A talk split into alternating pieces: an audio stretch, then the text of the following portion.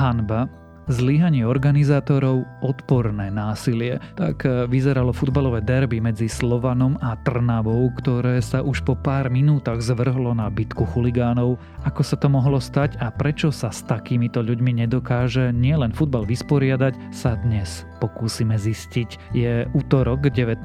oktobra, meniny má Kristián a dnes by malo byť trochu krajšie, mierne sa aj oteplí najmä po obede. Denné maximá by sa mali pohybovať niekde medzi 10 až 18 stupňami. Počúvate Dobré ráno. Denný podcast denníka Sme s Tomášom Prokopčákom a dnes máme aj novinku. Premiéru má totiž naša nová desadielná podcastová miniséria Gincast, ktorá sa bude venovať najmä pôrodníckým a ginekologickým témam a ale veď viac vám už povie Janka Imrichová. Som Janka Imrichová a aj ja od svojich tínedžerských čias riešim mnohé ginekologické problémy. Často súviseli s nedostatkom aktuálnych informácií a zároveň množstvo mýtov, ktoré sa šíria všemožnými cestami.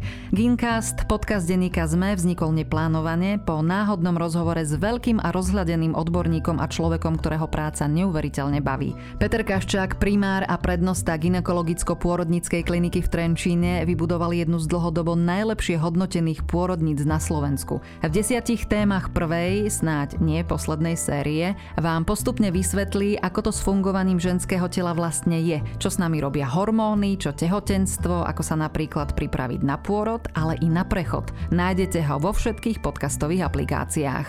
Doma mi každé ráno zapínajú rádio Slnečné lúče. Home office zvládam hlavne vďaka slovenským potokom. A môj pobedňajší čaj mi uvarí vietor. Som ekoaktivista Michal Sabo a viem, že ak ide o našu prírodu, každá pomoc sa počíta. So zelenou elektrinou od ZSE podporujete výrobu energie z obnoviteľných zdrojov priamo tu, na Slovensku. Zoberte si zelenú elektrínu aj vy a pomáhajte našej prírode. Na vašej pomoci záleží. Viac na zse.sk Prejdite na online vzdelávanie vo vašej firme aj vy. Seduo.sk ponúka viac ako 320 videokurzov od českých a slovenských profesionálnych lektorov.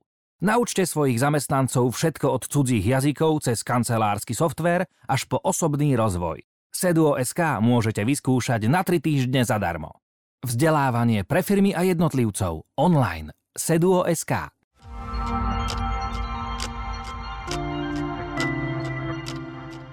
A teraz už krátky prehľad správ.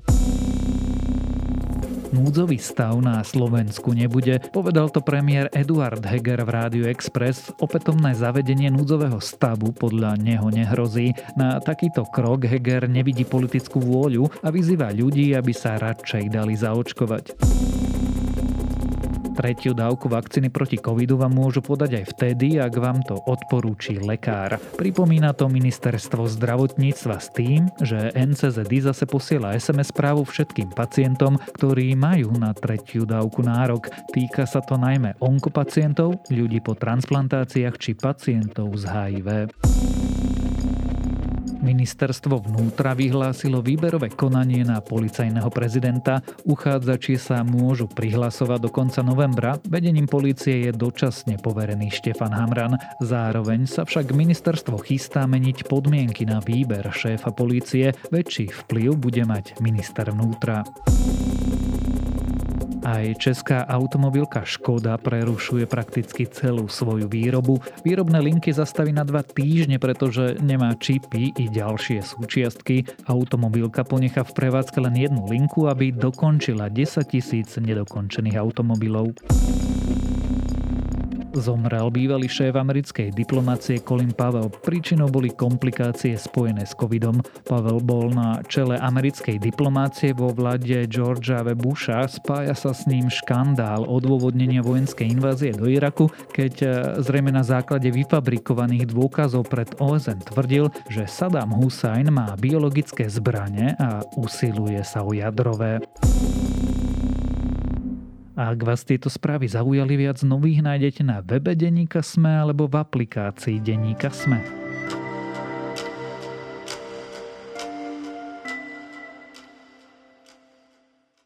Vyzeralo to ako bojové pole a nie ako futbalový zápas. Desiatky, možno stovky mužov v kuklách sa pustili do seba a futbalové derby medzi Slovanom a Trnavou si tak budeme pamätať ako jednu z najväčších bitiek chuligánov na Slovensku. Ako sa to vôbec mohlo stať a ako to, že sa na trávniku mlátili ľudia, kto to nezvládol a prečo takéto individuá netrestáme, sa dnes budem pýtať a redaktora Sportnetu Pavla Spála a reportéra denníka SME Romana Cuprika. Očakávaný verdikt Filip Globa posiela mužstva do šatní, čo samozrejme nie je nič prekvapujúce, keď vidíme, čo sa deje na hracej ploche.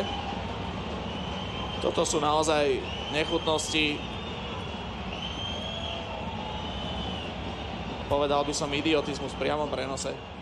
Pálo, skús nám opísať, čo sa vlastne v nedelu odohralo. Tak chuligani z obidvoch sektorov sa pomerne ľahko dostali cez bariéru až na futbalový trávnik a bola z toho masová bitka, ktorá nemá v dejinách Slovenskej ligy obdobu. Futbal sleduje možno 30 rokov, ale takto masovo, aby sa byli chuligáni na ihrisku a dokonca v priamom prenose, tak také niečo som nezažil.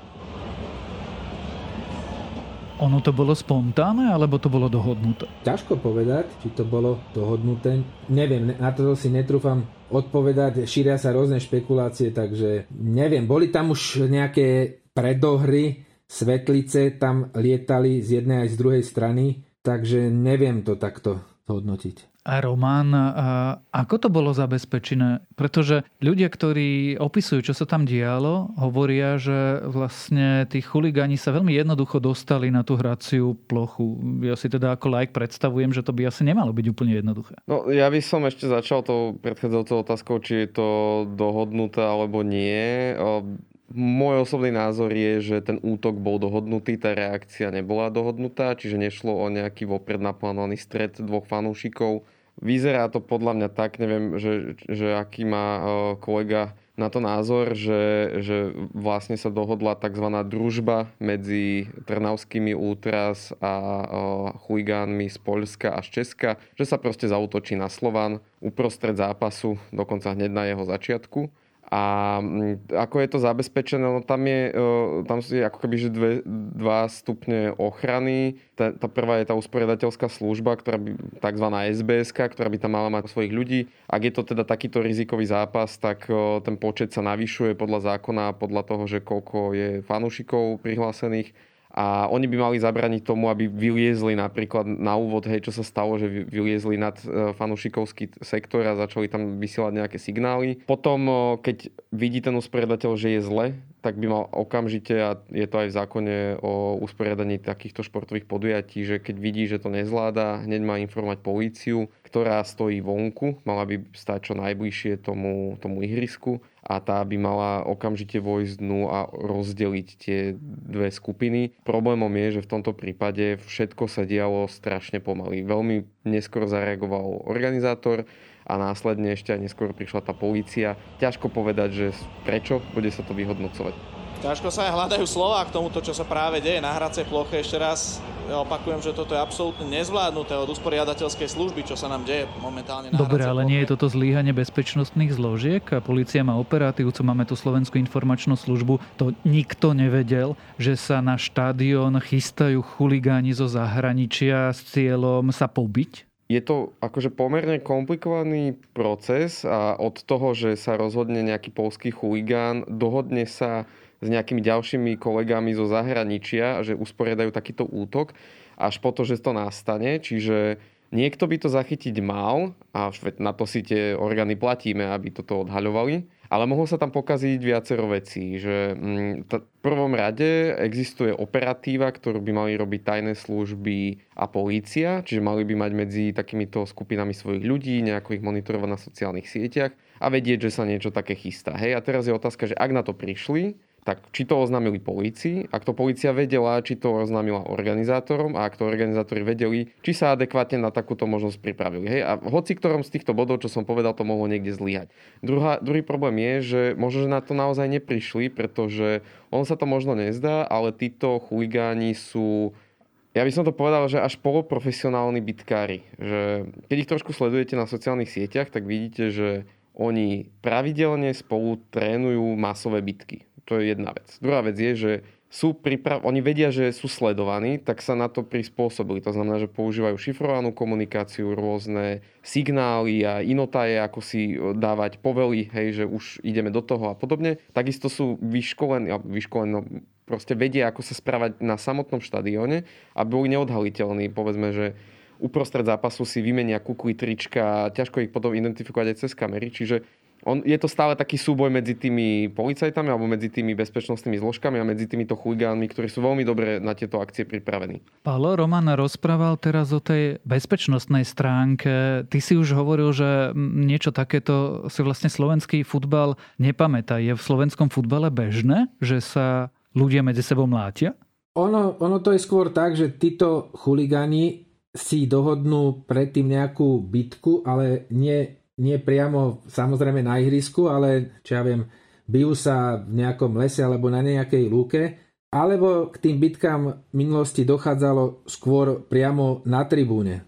Ale takto masovo, že by behli na ihrisko, tak to určite nie, lebo už len samotný beh na to ihrisko tak je v podstate klasifikovaný ako nejaký trestný čin, čiže Absolutne toto sa nestávalo. Boli také prípady, napríklad pred dvoma rokmi si pamätám, že to bolo v Bratislave na Tehelnom poli a tam jeden chuligán zo Slovana, alebo viacej, bolo ich, bolo ich, možno boli dvaja, traja, ale jeden, jeden z nich e, zautočil dokonca na hráča Trnavy, že mu dal takú kopačku.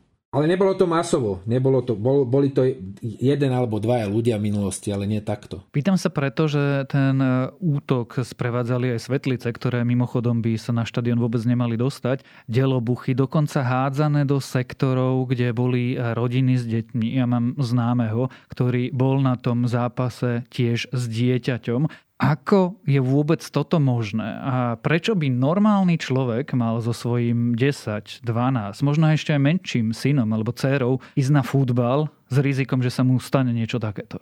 Je to obrovská chyba, obrovské zlyhanie organizátorov, ktorí to veľmi podcenili, vôbec sa na to nepripravili. A či by som ja osobne zobral dieťa na takýto zápas? Určite by som ho nezobral do sektoru, kde viem, že sú sústredení chuligáni, ak by som zobral, tak to dieťa by muselo byť troška väčšie a rozhodne ďaleko, že sedel by som na takej tribúne, kde by som bol ďaleko od týchto chuligánov a na priblíženie mentality týchto ľudí odporúčam si pozrieť ich Instagramy a sociálne siete, kde oni to dokonca ešte sa vytešujú, že aká parádna penálta sa podarila tomu uh, polskému chuligánovi, ktorý skopol toho už kľačiaceho človeka na zemi a že sa tam posmievali, že no tak zajtra ho určite bude bolieť hlava, ak sa vôbec ešte prebudí a podobne, že pre nich je to násilie naozaj že forma zábavy a nemajú oni podľa nemajú rešpekt. Ani, ani, ani, ani keby hodili tú svetlicu do dieťaťa, čo myslím, že sa tam aj stalo, že niekomu z Bolkova Mikina, nejakému dieťaťu, tak im to vôbec nezaujíma. Pre nich je násilie tá priorita.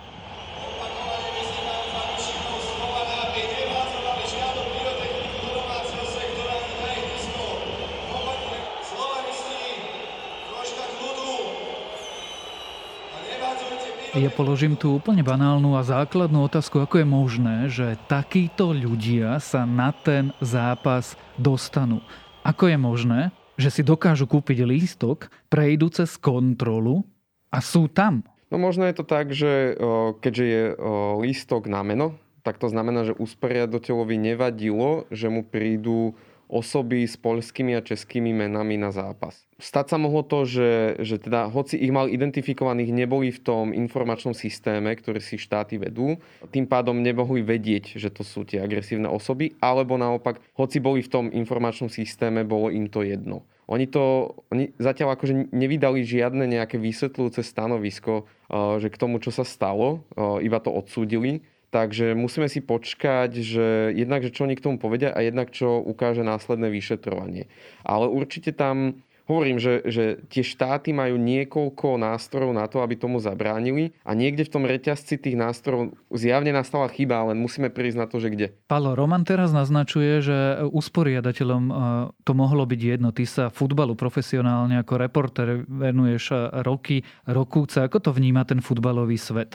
Je mu to jedno, že na zápasy chodia takíto ľudia? No, je to, je to nepochopiteľné a ja tiež tomu nerozumiem, že prečo častokrát e, predstavitelia aj slovenských klubov sa doslova podlizujú tým chuligánom a chcú sa im nejakým spôsobom zavďačiť a to napriek tomu, že im mnohé roky spôsobujú obrovské ekonomické e, škody. E, keď poviem len príklad, že dva roky dozadu mal hrať Slovan skupinou fázu Európskej lige kde mohol ten klub zarobiť na vstupnom no 100 tisíce, 100 tisíce eur plus bufety a čo ja viem, neviem tú presnú sumu. A kvôli výčinom chuligánom nemohol jednoducho hrať s divákmi, čiže dva zápasy mal stopku a toto sa deje pravidelne.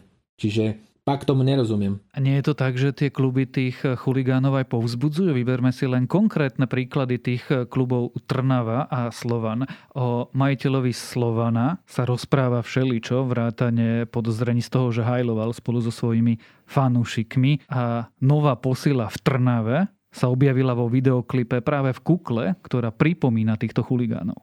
No dnes už asi Martin škrte lutuje, že to video natočil, alebo ten klip dokonca mi dal ten stanovisko, kde sa dištancovalo toho všetkého aj e, proti násiliu. Zrejme si neuvedomil tie dôsledky, e, ten kontext, čo môže spôsobiť tým, čo sa stalo. No. Zrejme si to neuvedomil. Ja by som k tomu dodal, čo sa týka toho Kmotrika mladšieho, že on bol za to odsudený, zaplatil za to pokutu 5000 eur, čiže nemusíme sa baviť o tom, že by bol z niečo podozrivý, ono sa to naozaj stalo.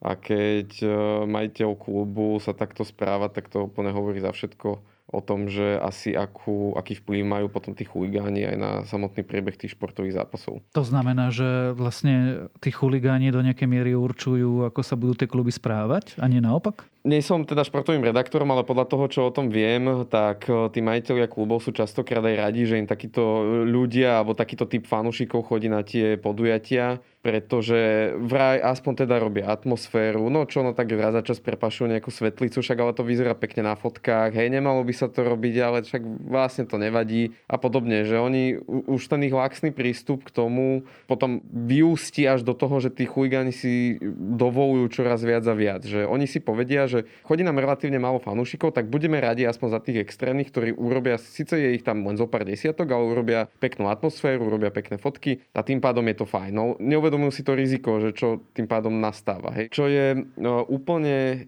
opačný prístup, ako sa dial napríklad v Británii, kde teda si povedali, že budú tvrdo postihovať kohokoľvek za akýkoľvek priestupok, napríklad aj za hodenú fľašu na ihrisko a takýto človek sa už na ďalší zápas nedostane. A tým pádom oni síce riskovali e, krátkodobú stratu nejakých takých tých naozaj oduševnených fanúšikov, ktorí robia tú atmosféru, ale na druhú stranu si naopak získali tie rodiny s deťmi, tých bežných ľudí a tým pádom už tento problém vyriešili. Kdežto u nás stále sa s tým trápime, stále tak nejak lavírujeme s tým vzťahom, s tými chuligánmi. Presne to isté, čo, čo Pali spomínal, že proste tí usporiadatelia majú s nimi nejakú formu vzťahu a tolerujú im ich vyčíňanie a to nevedie k ničomu dobrému. My ale dnes na štadionoch, špeciálne na tom Trnavskom, máme kamery. Polícia niekoho zatkla? Je niekto obvinený? Oni to zatiaľ naformovali tak, že vedú trestné stíhanie vo veci a s tým, že podozrivý je každý, kto vstúpil na to ihrisko a teraz prebieha stotožňovanie, čiže podozriví sú tam tucty, ak nie stovky ľudí. A ona vlastne teraz bude vyhodnocovať tie kamerové záznamy Zrejme sa im niektorých podarí stotožniť, väčšinou to tak býva, že povedzme, že 10-15 nájdú, chytia a nakoniec aj odsúdia, ale asi to nebude nejaké markantné číslo. Otázka na vás oboch. Zmena futbalových, a nielen futbalových, na chuligánov vo všeobecnosti na Slovensku príliš mierny. Nie je na čase zaviesť doživotné zákazy, že tí ľudia sa budú musieť hlásiť na policajných staniciach v čase, keď sa hrá tá súťaž. Nie sme taký nejaký a po tomto zápase špeciálne sa podľa vás niečo zmení? Ja som počúval také názory, že my tie zákony máme, akurát, že sa neaplikujú v praxi. E, Trebárs Unia ligových klubov, ktorá je riadiaci orgán našej najvyššej súťaže tvrdí, že neustále nabáda štát a nabáda ministerstva vnútra, že aby tých chuligánov nejakým spôsobom e, postihovala, aby im dávala tresty, aby tam bola represia, ale, ale akože sa to nekoná. A keď e, trebárs, trebárs zahraničí alebo v Európe, už iba to vkročenie na trávnik je klasifikované častokrát ako trestný čin, alebo lepšie povedané, e, keď niekto vkročí počas zápasu na ihrisko a pritom chce sa iba odfotiť, ne, pritom sa nebije a nerobí na, na prvý pohľad nič zlé, tak dostane častokrát doživotný zákaz vstupu na to ihrisko. Áno, a aj slovenská legislatíva pozná niečo podobné, že ty sa dostaneš do toho informačného systému, ktorý sú, vedú tie športové organizácie aj vtedy, keď porušíš len nejaké bezpečnostné opatrenie, ale v podstate nedopustíš sa nejakého priestupku alebo nebodaj trestného činu. A lenže u nás si v tom systéme na 5 rokov a tým pádom to skončí. Skúsme si povedať úplne nakoniec, čo sa Roman bude diať teraz. Polícia vyšetruje a bude sa pokúšať nájsť eh, tých páchateľov. Z toho trestnoprávneho hľadiska policia bude teraz, predpokladám, že niekoľko týždňov vyhodnocovať tie kvanta kamerových záznamov, ktoré tam určite sú, lebo im to prikazuje zákon, oni to musia natáčať. Dokonca si myslím, že určite mali aj odevné kamery niektorí tí sbs takže akože bude toho veľa a potom na základe toho stotožnite osoby, obviní a je celkom možné, že sa využije ten inštitút toho rýchlo sudcu, že budú tí ľudia aj odsudení a predpokladám, že nejakí ľudia dostanú aj nejaký dištanc, ale nebude asi doživotný, bude niekoľkoročný. Takto to veľmi podobný prípad bol z roku 2019, keď sa pobili na Bratislave na Ventúrskej ulici čo si možno poslucháči pamätajú a vtedy tiež akože pomerne rýchlo sa to vyriešilo s tým, že na to, aké kvantum ľudí sa tam pobilo, tak len relatívne malá časť z nich odišla s nejakým postihom. O futbalovom derby medzi Slovanom a Trnavou, ktoré vlastne vôbec nebolo o futbale, ale napokon o odpornej bitke desiatok až stoviek chuligánov sme sa rozprávali s reportérom denníka Sme Romanom Cuprikom a redaktorom Sportnetu Pálom Spálom. Je potrebné na to, aby bol podnikateľský úspech nezastaviteľný? Aj o tom sú rozhovory s výnimočnými slovenskými podnikateľmi v tretej sérii podcastu Prečo práve oni?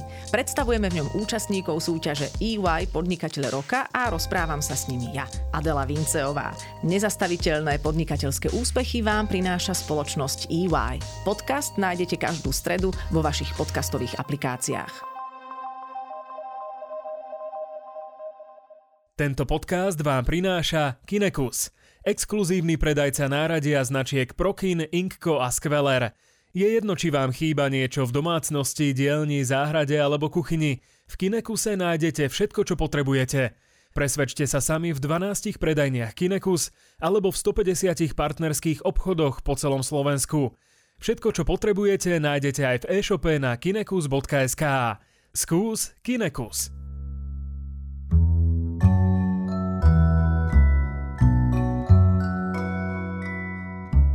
Neviem, či sme v dobrom ráne niekedy vôbec odporúčali stolovú hru, ak nie už dnes máme premiéru a na predlžujúce sa večery sa hodí. Mojím dnešným odporúčaním tak je Divukraj krásna, milá a príjemná strategická hra z rozprávkovej ríše zvierat ročných období. Je pekná a dobre sa pri nej oddychuje. A to je na dnes všetko, dávajte na seba pozor. Počúvali ste Dobré ráno, denný podcast denníka Sme s Tomášom Prokop Sobčákom a pripomínam, že dnes vychádza aj nová epizóda cestovateľského podcastu Vše svet o Bulharsku a podcast Pravidelná dávka s psychiatrom Michalom Patarákom o tom, či je ego náš spojenec alebo nepriateľ a premiéru má aj náš nový podcast Gincast, ktorý bude o antikoncepcii, najmä tej hormonálnej.